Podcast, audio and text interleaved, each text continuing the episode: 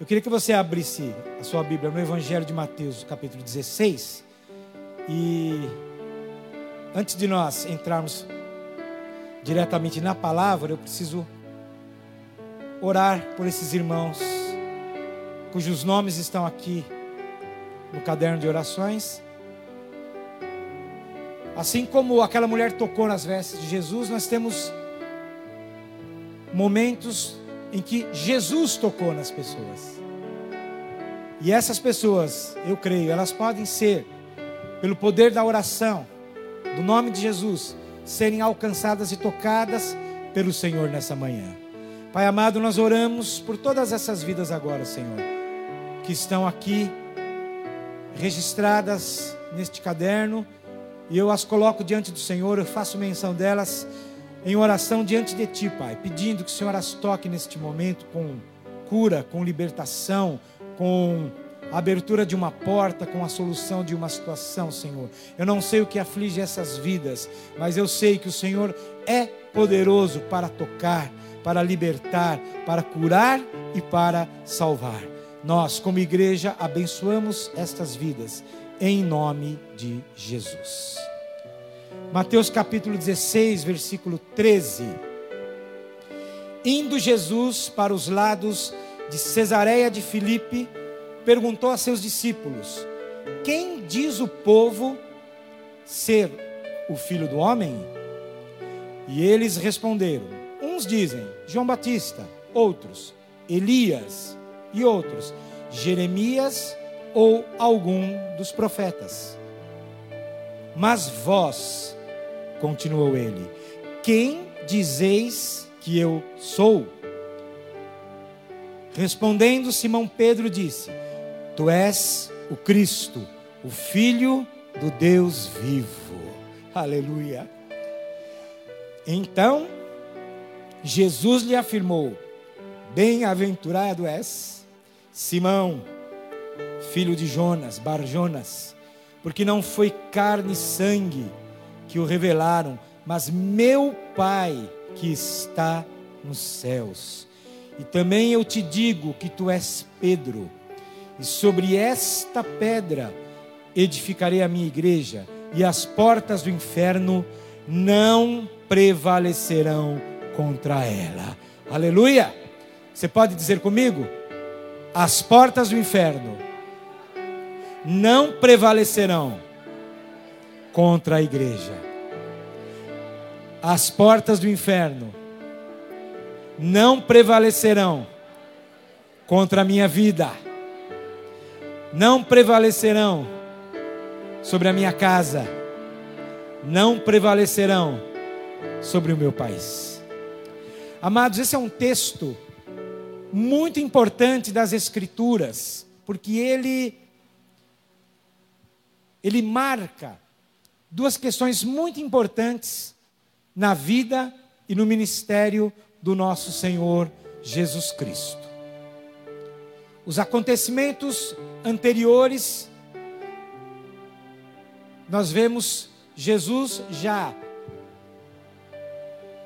entrando aí no seu terceiro ano de ministério, já havendo realizado sinais, curas, maravilhas, a sua fama corria por toda a Judéia, Galileia, não era possível que Jesus ficasse no anonimato, mesmo que em muitas ocasiões ele dizia: Olha, vá, mas não conte a ninguém o que te aconteceu.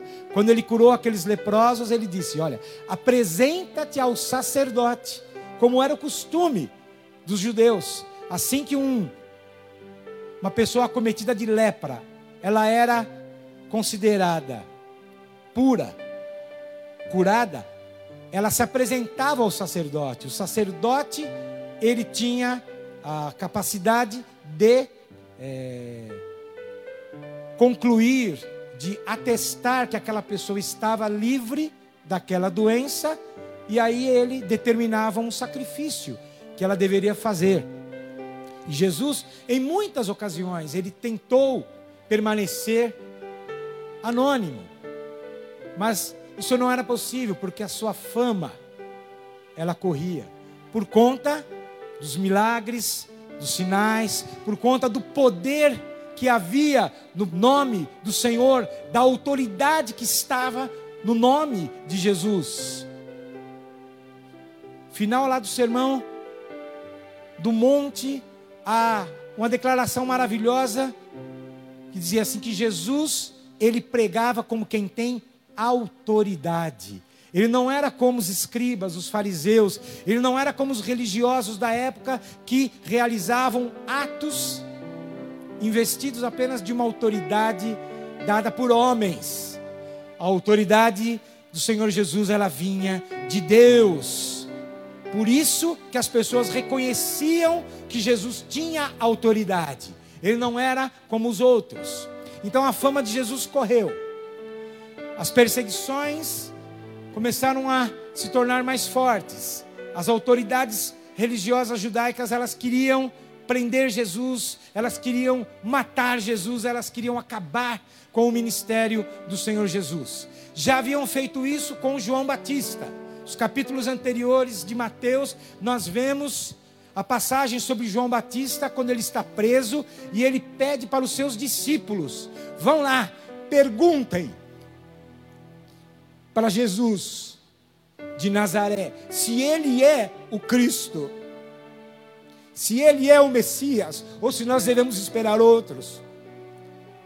Os discípulos de João vão até Jesus e a resposta de Jesus é muito simples: diga a João, os cegos veem, os surdos ouvem, os coxos andam, os leprosos são purificados os mortos ressuscitam. Aos pobres é anunciado o Evangelho.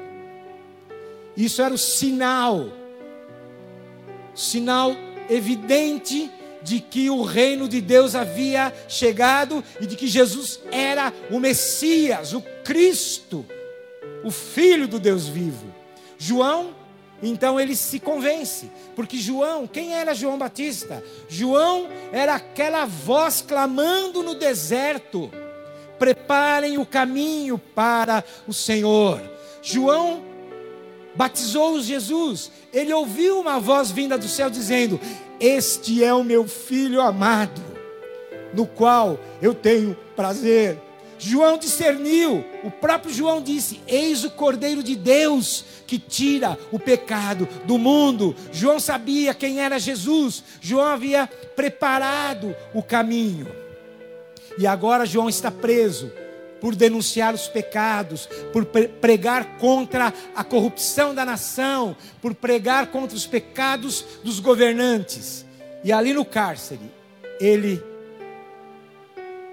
recebe essa confortadora notícia e ele sabe que o seu ministério termina. Depois dos eventos, vão registrar que João ele é morto, decapitado. E é interessante que a Bíblia diz que o rei Herodes, que havia mandado decapitar Jesus, o próprio rei Herodes, quando começa a ouvir a fama, os feitos de Jesus, ele fica atemorizado e ele diz: será que João Batista ressuscitou dos mortos? O próprio rei Herodes. E quando Jesus faz essa pergunta aos discípulos, ele está aqui nesse ponto. A sua identidade. Quem é o Senhor Jesus? Ele precisa estabelecer para com os discípulos a sua própria identidade. Tanto que ele o fez primeiramente para os judeus. A Bíblia diz que ele veio para os seus. Jesus se identifica com o povo judeu. Ele é um judeu, ele é um rabi, ele é um mestre da lei. E ele se identifica com este povo, mas esse povo o rejeita. Daqui para frente, agora, ele precisa se identificar muito claramente com os seus discípulos. Por quê? Os eventos seguintes, Jesus vai explicar, ele vai anunciar a sua paixão, a sua morte de cruz.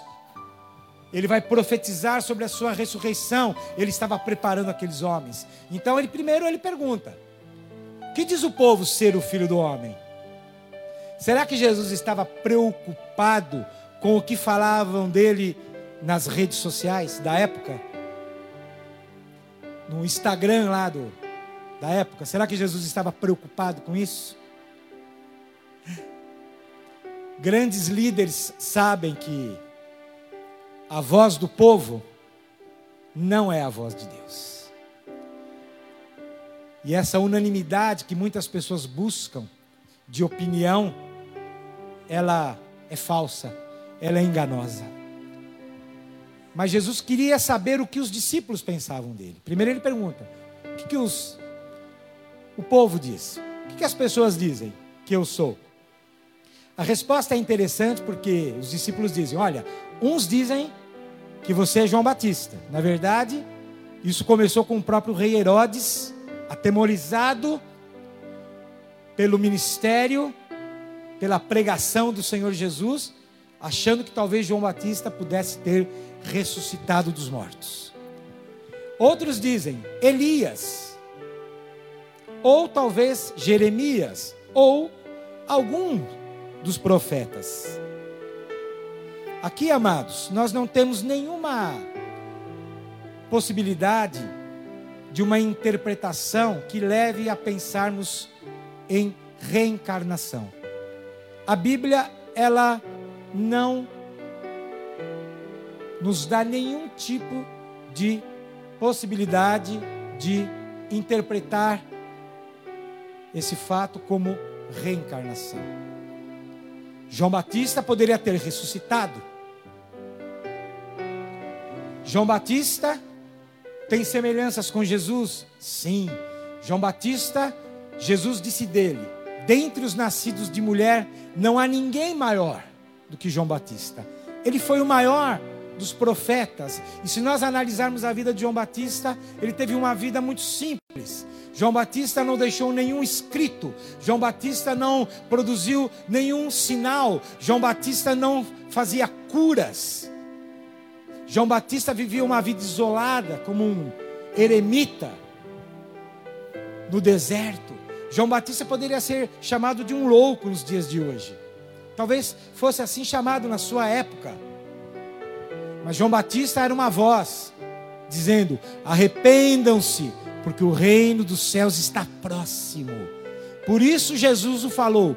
Ele é o maior dentre os nascidos de mulher, o maior dos profetas, porque ele preparou o caminho para o Senhor. Então Jesus tinha semelhanças com João Batista, sim, porque Jesus também começou o seu ministério pregando o arrependimento e pregando que o reino de, dos céus havia chegado. Se João Batista estava nos umbrais das portas do reino, Jesus era a porta. João Batista estava anunciando: olha, o reino dos céus está perto, está próximo. E Jesus veio dizendo: o reino dos céus chegou. E eu sou a porta, e vocês vão entrar. Essa era a semelhança de Jesus com João Batista. E quanto a Elias? Outros diziam: Elias. Será que Elias ressuscitou? Não. Será que Elias poderia ter reencarnado em Jesus? Não. Eles estavam se referindo ao espírito profético de Elias, assim como Elias, a sua unção, ela foi passada para Eliseu. Eles achavam que Jesus era um profeta semelhante a Elias. E Elias, como Jesus, era um homem de oração. Elias, como Jesus, era um homem de prodígios. A vida de Elias é marcada por prodígios. Ele era um homem ousado no Senhor. Ele era um homem de oração. Mas, como escreveu Tiago em sua epístola, Elias era um homem como nós, falho, sujeito às mesmas paixões do que qualquer ser humano. Então, as semelhanças entre Jesus e Elias param por aí. Jeremias, os comentaristas bíblicos dizem que talvez Jeremias, na sua personalidade, no seu caráter, fosse o profeta mais parecido com Jesus. Jeremias, o profeta da compaixão. Jeremias, o profeta sofredor, o profeta perseguido por causa da palavra. Mas as semelhanças terminam aí também. Jeremias foi aquele que anunciou a nova aliança. Ele disse: Eis que virão dias, diz o Senhor, em que farei uma nova aliança com a casa de Israel. Jeremias estava profetizando acerca de Jesus, porque Jesus, quando celebrou a última ceia, e ele pegou o elemento, o suco da vida e o vinho, ele disse: Este suco representa a nova aliança no meu sangue. Então, a semelhança com Jeremias termina aqui. Jesus tinha semelhanças com os três, porém, ele sobrepujava todos eles. Ele era superior a todos eles, a todos os profetas. E é esse ponto que Jesus quer tratar. E ele reúne seus discípulos e diz, e pergunta: E vocês?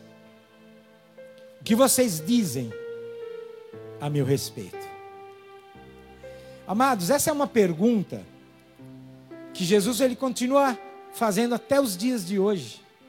Passados quase dois mil anos da história da igreja, o mundo ainda debate quem é Jesus. As pessoas ainda estão à procura do verdadeiro Jesus, como se ele não estivesse revelado aqui, ó. Nós conhecemos a verdade, porque Jesus é a verdade. Nós conhecemos o verdadeiro Senhor. Mas aqueles discípulos, homens que Jesus havia separado, chamado, com o qual ele estava trabalhando, Jesus queria saber deles. Jesus conhecia as multidões. Jesus conhecia o ânimo das multidões. Quando Jesus proferiu o seu grande sermão do monte, aquele conjunto maravilhoso de ensinamentos acerca do reino de Deus, a Bíblia diz que ele subiu ao monte, se assentou, uma grande multidão o rodeava. Mas aí os seus discípulos se aproximaram e ele, assentando-se, os ensinava. Havia uma grande multidão reunida naquele encontro. Mas Jesus proferiu seus ensinamentos diretamente para os discípulos, porque ele conhecia o ânimo, a motivação das multidões. Quando Jesus entra em Jerusalém, montado num simples jumento. Um rei montado num animal tão simples. Mas João descreve essa entrada como a entrada triunfal, porque ali Jesus foi aclamado pelas multidões que estendiam mantos, folhas de palmeiras pelo caminho e aclamavam: Hosana, bendito o rei que vem em nome do Senhor. Essa mesma multidão que aclama Jesus quando ele entra em Jerusalém na semana da Páscoa, e ali poucos dias depois Jesus será crucificado, essa mesma multidão clama diante de Pilatos: crucifique-o, e o seu sangue caia sobre nós. Então Jesus não estava preocupado com a opinião das multidões, Jesus estava preocupado com aquilo que os discípulos pensavam dele. Jesus está preocupado com o que eu e você, com o que nós pensamos acerca dele. Qual é a nossa convicção? Qual é o nosso discernimento? Qual é a nossa revelação em relação ao Senhor Jesus? Será Jesus apenas um líder? Um líder humanitário? um mestre visionário? Será Jesus um revolucionário que mudou todos os conceitos da religião judaica? Será Jesus apenas isso, amados? Jesus estava prestes a lançar os fundamentos do reino. E ele precisava de homens convictos, homens que crescem integralmente na verdade. O texto aqui não diz, mas é provável que por alguns segundos houve ali um silêncio entre os discípulos, porque muitos deles duvidavam do chamado de Jesus, muitos deles duvidavam de ser Jesus verdadeiramente quem ele era, quem ele dizia ser. Jesus já havia se revelado como Filho de Deus.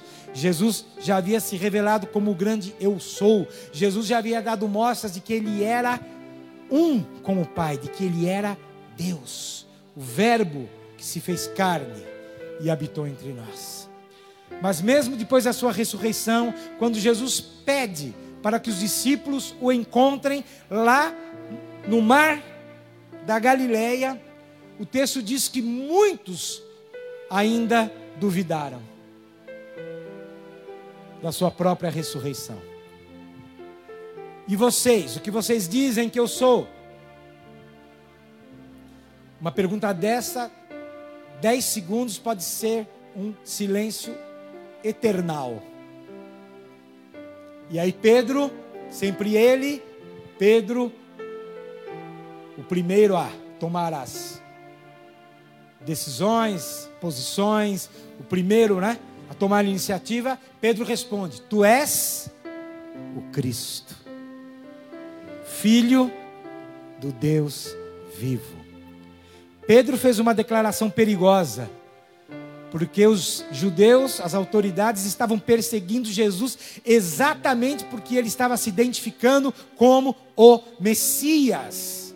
Palavra hebraica Messias, traduzida no grego Christus, o ungido de Deus, o Messias, profetizado inúmeras, centenas de vezes pelos profetas, aquele de quem os profetas haviam falado que viria, o Cristo, o ungido de Deus, o libertador daquele povo. Jesus está se identificando como este Messias. E os judeus não o aceitam e querem persegui-lo e matá-lo. Pedro diz: Tu és o Messias, tu és o Cristo, tu és o Filho do Deus vivo.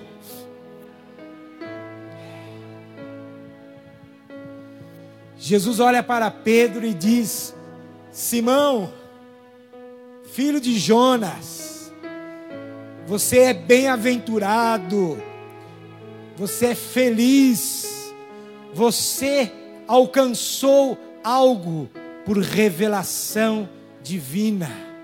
Não foi a carne e o sangue que te revelaram, não foi algo transmitido por homens, não foi algo que você concluiu pelo seu próprio raciocínio humano, pelo seu conhecimento das Escrituras, porque todos aqueles homens religiosos, fariseus, escribas, saduceus, todos eles eram profundos conhecedores da lei, eles conheciam os escritos, eles conheciam os profetas, eles sabiam tudo sobre Jesus, ou melhor dizendo, sobre o Messias, mas eles não conseguiram enxergar em Jesus o cumprimento das profecias, porque isso aconteceu em parte, podemos dizer, era plano de Deus para que nós fôssemos incluídos.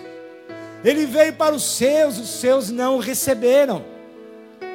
Por aquele tempo, Deus não permitiu que os judeus reconhecessem Jesus como Messias. Por quê? Ou melhor, para quê? Para que nós, a todos quantos o receberem, Deu-lhes o poder, diz João no seu evangelho, de se tornarem filhos de Deus. Aleluia! Para que nós, gentios, para que nós que não éramos povo, para que nós que não havíamos sido chamados, para que nós que não tínhamos recebido misericórdia, como diz Pedro lá na sua epístola, Vós que não erais povo, mas agora sois povo de Deus. Vós que não tinhais alcançado a misericórdia, mas agora alcançaram misericórdia.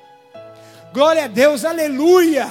Por isso, amados, porque Jesus lhe nos permitiu nos tornarmos filhos de Deus aos que creem no seu nome. Aos que creem em Jesus, conforme diz a Escritura. E o que diz a Escritura a respeito de Jesus? Este é o ponto, amados. Todos nós precisamos ter um encontro pessoal, individual, particular com o Senhor. Como naquela maravilhosa experiência de Jó. Nós podemos resumir toda a história de Jó no epílogo, quando ele conclui algo tremendo. Tudo que Jó passou, todas as provações, todo o sofrimento, todo o questionamento, toda a humilhação, toda a perseguição, a ofensa de Jó, ele chega a uma conclusão e ele diz lá no final: Antes eu conheci a Deus só de ouvir. Mas agora os meus olhos te veem. Ô meu irmão, minha irmã, nós podemos ver ao Senhor, não com olhos físicos, mas com olhos espirituais. Nós podemos ver nós podemos ouvir ao Senhor, não de uma forma audível, ainda que alguns tenham essa experiência de Deus falar, mas quando você abre as Escrituras, quando você lê a palavra de Deus, Deus está falando com você. Nós podemos ver, nós podemos ouvir, nós podemos tocar no Senhor, porque o Senhor se manifestou para isso ele veio em carne para que nós pudéssemos ver ao Senhor. Quem vê a mim, ele falou aos discípulos: vê ao Pai. Quem me conhece, conhece o Pai. E Pedro, naqueles três anos vivendo com Jesus, ele alcançou esse discernimento. Não foi a carne e o sangue que te revelaram, mas o meu Pai que está no céu. Esse conhecimento que você tem de mim, Pedro, você obteve por revelação divina. Foi Deus que te revelou. É a ação do Espírito Santo, amados. É o Espírito Santo quem nos guia à verdade. E nós precisamos conhecer a verdade. O que está em jogo aqui nesse texto é a verdade da Escritura, é a verdade do cristianismo que iria iniciar-se pouco tempo depois, com a pregação do próprio Pedro no dia de Pentecoste. Eventos que estavam muito próximos. O mundo hoje tão desenvolvido em ciência, tecnologia, em ética, em filosofia e tudo mais. O mundo ainda hoje está em busca da verdade. E existem expressões que são, no mínimo, estranhas. Quando você ouve alguém dizer assim, isto é uma inverdade. Ou então ele diz assim, essa pessoa falou uma meia verdade. Ou então, ah, acho que ele faltou com a verdade.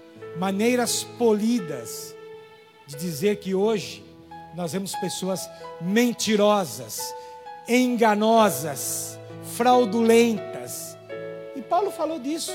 Nos últimos dias haverão tempos difíceis, porque os homens serão amantes de si mesmos. E nós encontramos exatamente isso no mundo: falsidade, fraude, mentira. E os homens ainda estão em busca da verdade. Só que os homens fazem uma pergunta errada. Quando eles perguntam o que é a verdade, eles deveriam perguntar: quem é a verdade? Jesus disse: Eu sou o caminho, a verdade e a vida. Ninguém vem ao Pai se não for por mim. Jesus é a verdade. E se Jesus é verdadeiro, tudo que a Escritura diz a respeito de Jesus é verdadeiro também, e é esta verdade que faz a diferença na nossa vida, amados. Nós conhecemos a verdade, nós compartilhamos a verdade. Jesus é a verdade, Jesus é a vida. E Ele é vida eterna.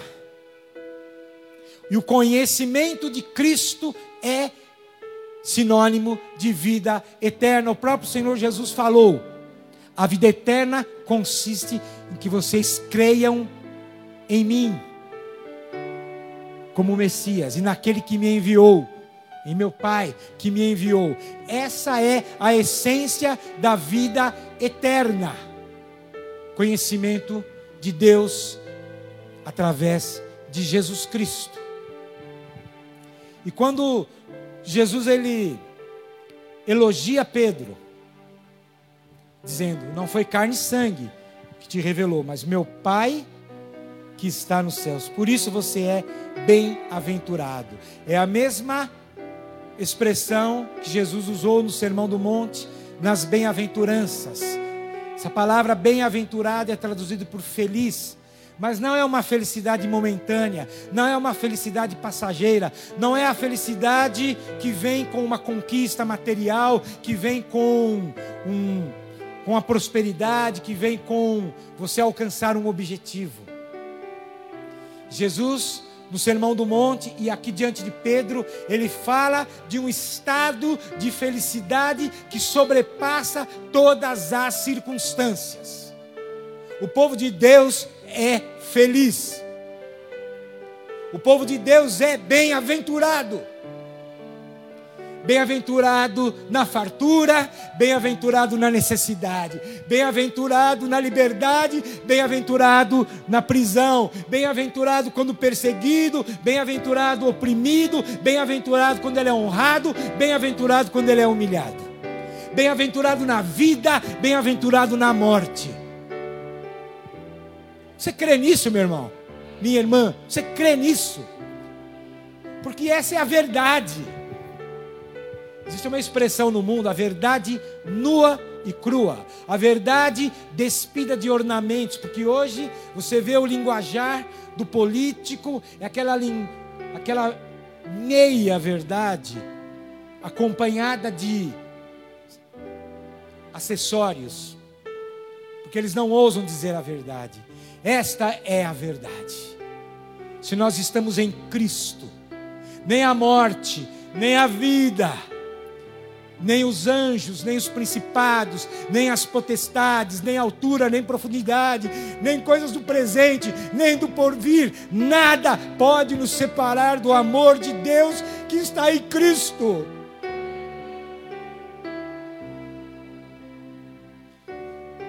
Eu gosto muito de uma expressão de um de um cristão. Ele era armênio e ele migrou para os Estados Unidos. Eu não vou lembrar o nome dele, mas eu lembro do título do livro que ele escreveu. Ele fundou um ministério que é chamado de que trabalha com empresários. Adonep. No Brasil é Adonep, Associação de Homens de Negócios do Evangelho Pleno. Ele começou a evangelização de fazendeiros, de produtores rurais nos Estados Unidos, utilizando os princípios de liderança da palavra de Deus. E ele escreveu um livro contando o seu testemunho, e o título do livro é O Povo Mais Feliz da Terra. Nós somos o povo mais feliz da terra independente das circunstâncias. Por isso que Jesus falou: Simão, você é bem-aventurado. Lá na frente no texto, se vocês lerem, depois quando, quando Pedro volta na sua humanidade, ele quer impedir Jesus de continuar a sua missão. E Jesus o repreende de uma maneira tão forte, dizendo: Arreda de mim, Satanás. No momento, Pedro estava sendo usado por Deus, por revelação, discernindo, entendendo que Jesus era o Cristo, o Messias, o Filho do Deus vivo. Logo em seguida, o mesmo Pedro é repreendido, porque na sua humanidade ele não entendeu o que Jesus estava dizendo. É necessário, Pedro, é necessário que eu morra, é necessário que eu vá para Jerusalém, é necessário que isso aconteça, porque eu sou o Cordeiro de Deus. Eu sou aquele que veio para morrer, para entregar a sua própria vida. Paulo escrevendo aos Filipenses, ele diz exatamente isso: o qual a si mesmo se entregou pelos nossos pecados para nos livrar deste mundo perverso, de acordo com a vontade de Deus. Naquele momento, Pedro não entendeu a vontade de Deus, mas isso não anula a revelação que Deus teve. Ele sabia que Jesus era o Cristo, e isso nunca mais abandonou a Pedro, porque quando nós temos um conhecimento pessoal de Jesus Cristo, nós jamais vamos nos desviar do Senhor. Eu tenho a firme convicção disso, amados. Eu tenho a firme convicção de que quem conhece Jesus verdadeiramente jamais o abandona. Podem ocorrer circunstâncias, de repente você pode até se afastar da comunhão dos santos, da igreja, por algum motivo. Eu já conversei com muitas pessoas que estavam, digamos assim, afastadas do aprisco, do curral das ovelhas. Nenhuma delas me disse que se afastou por causa de Jesus. Sempre houve um fator humano, uma situação, uma circunstância. Na igreja, organização, na igreja, instituição, mas não na igreja corpo.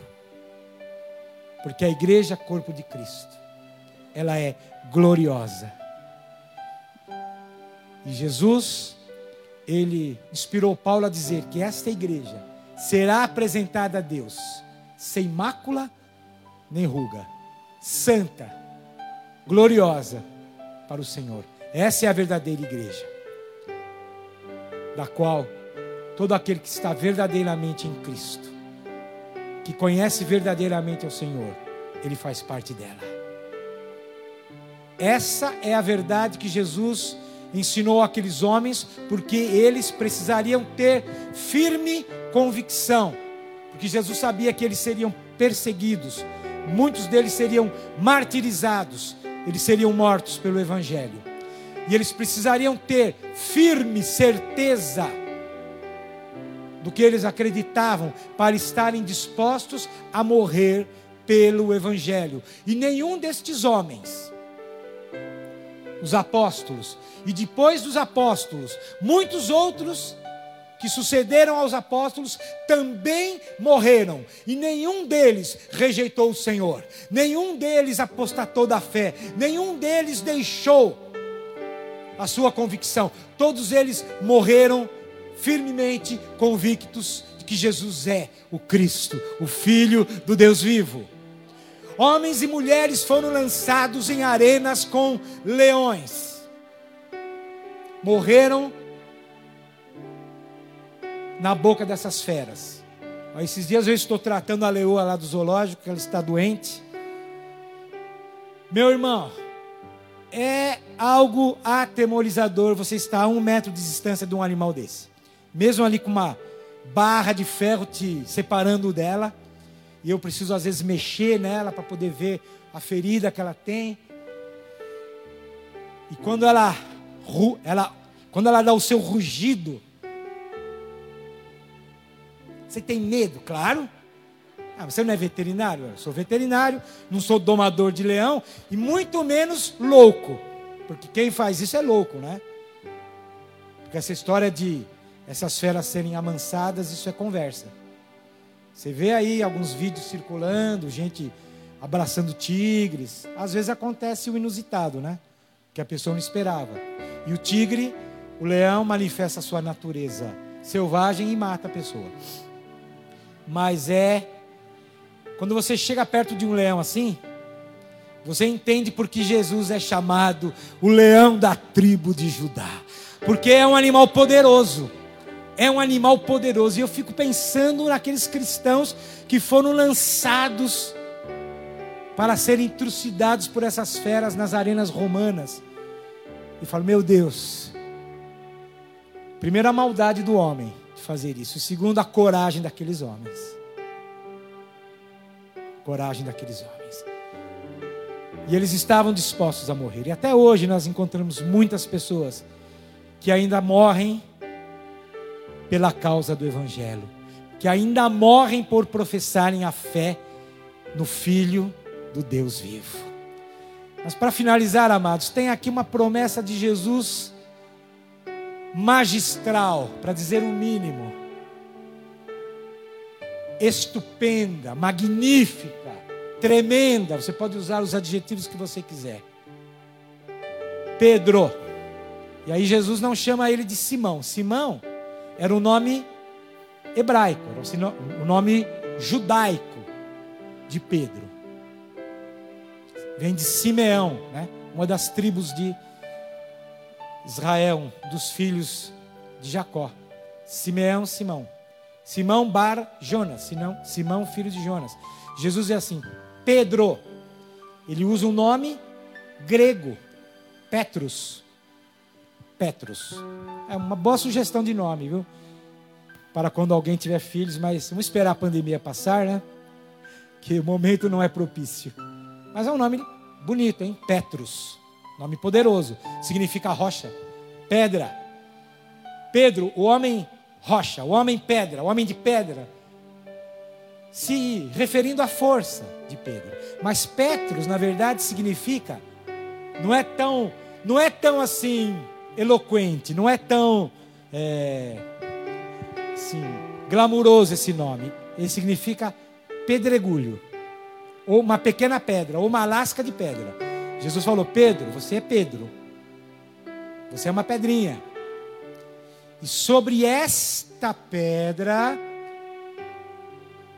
Aí a palavra grega é Petra, é traduzida por rocha, rochedo, montanha. É o equivalente hebraico de El Shaddai, que nós traduzimos como El é Deus, Shaddai, o Todo-Poderoso. A palavra hebraica ela se refere a uma a um monte tão alto, tão grande, tão poderoso que ele nos passa a ideia do poder de Deus. O nosso Deus é o El Shaddai, a rocha.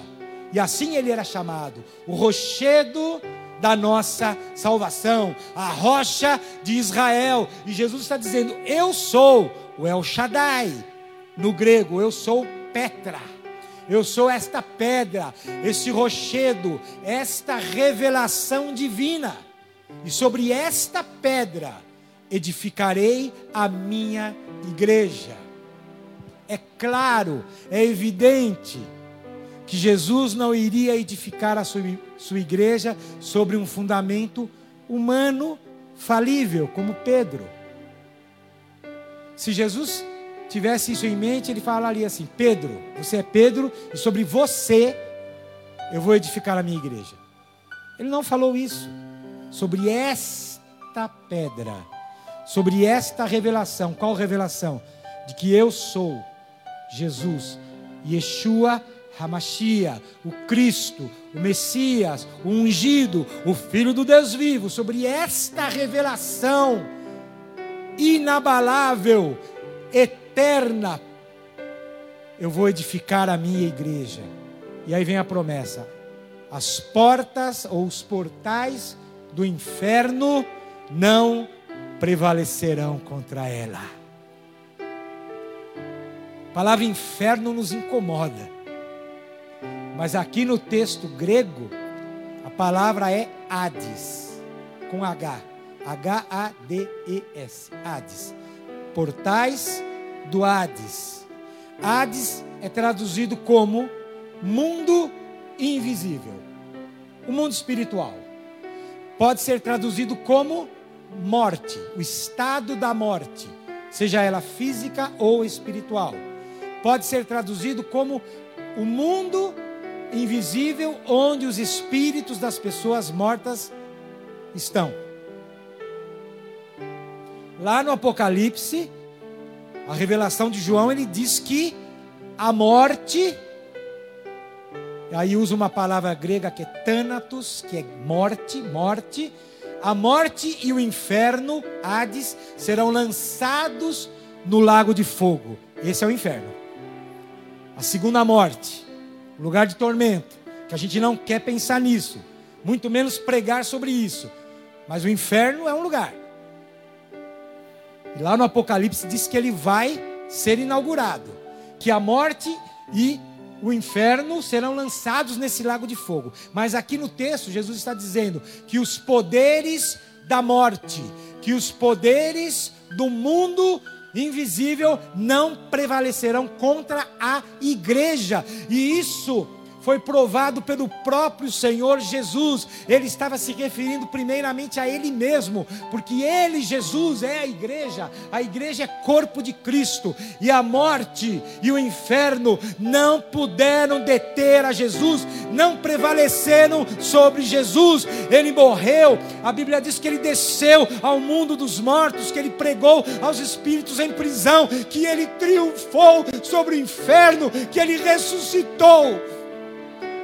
Ele está dizendo as portas do inferno, os poderes do inferno, os poderes de Satanás, os poderes do reino, do império das trevas, esses poderes não vão prevalecer contra mim.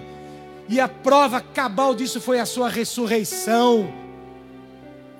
Os discípulos, os apóstolos, eles se tornaram testemunhas da ressurreição. A ressurreição é o fato principal que se segue a cruz. A cruz é o centro da nossa fé e a ressurreição é a consumação de tudo que Jesus fez através da sua morte na cruz. E assim como as portas do inferno, que as portas do Hades, que os poderes da morte não prevalecem contra Jesus, não prevalecem contra a igreja. Meu irmão, minha irmã, nós somos indestrutíveis. Porque a morte física pode vir.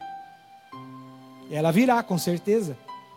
Se há uma certeza, se há uma outra verdade nua e crua nesse mundo, é a morte. A não ser para aqueles que experimentarão o arrebatamento da igreja. Tirando essa situação, todos nós experimentaremos isso. É inexorável, é imutável, é algo sobre o qual nós não temos nenhum poder. Mas Jesus, citando novamente Apocalipse, no capítulo 1, versículo 18, ele diz: Eu estou vivo. João estava falando a respeito de Jesus naquele momento. João fala como se Jesus estivesse falando: Eu estou vivo.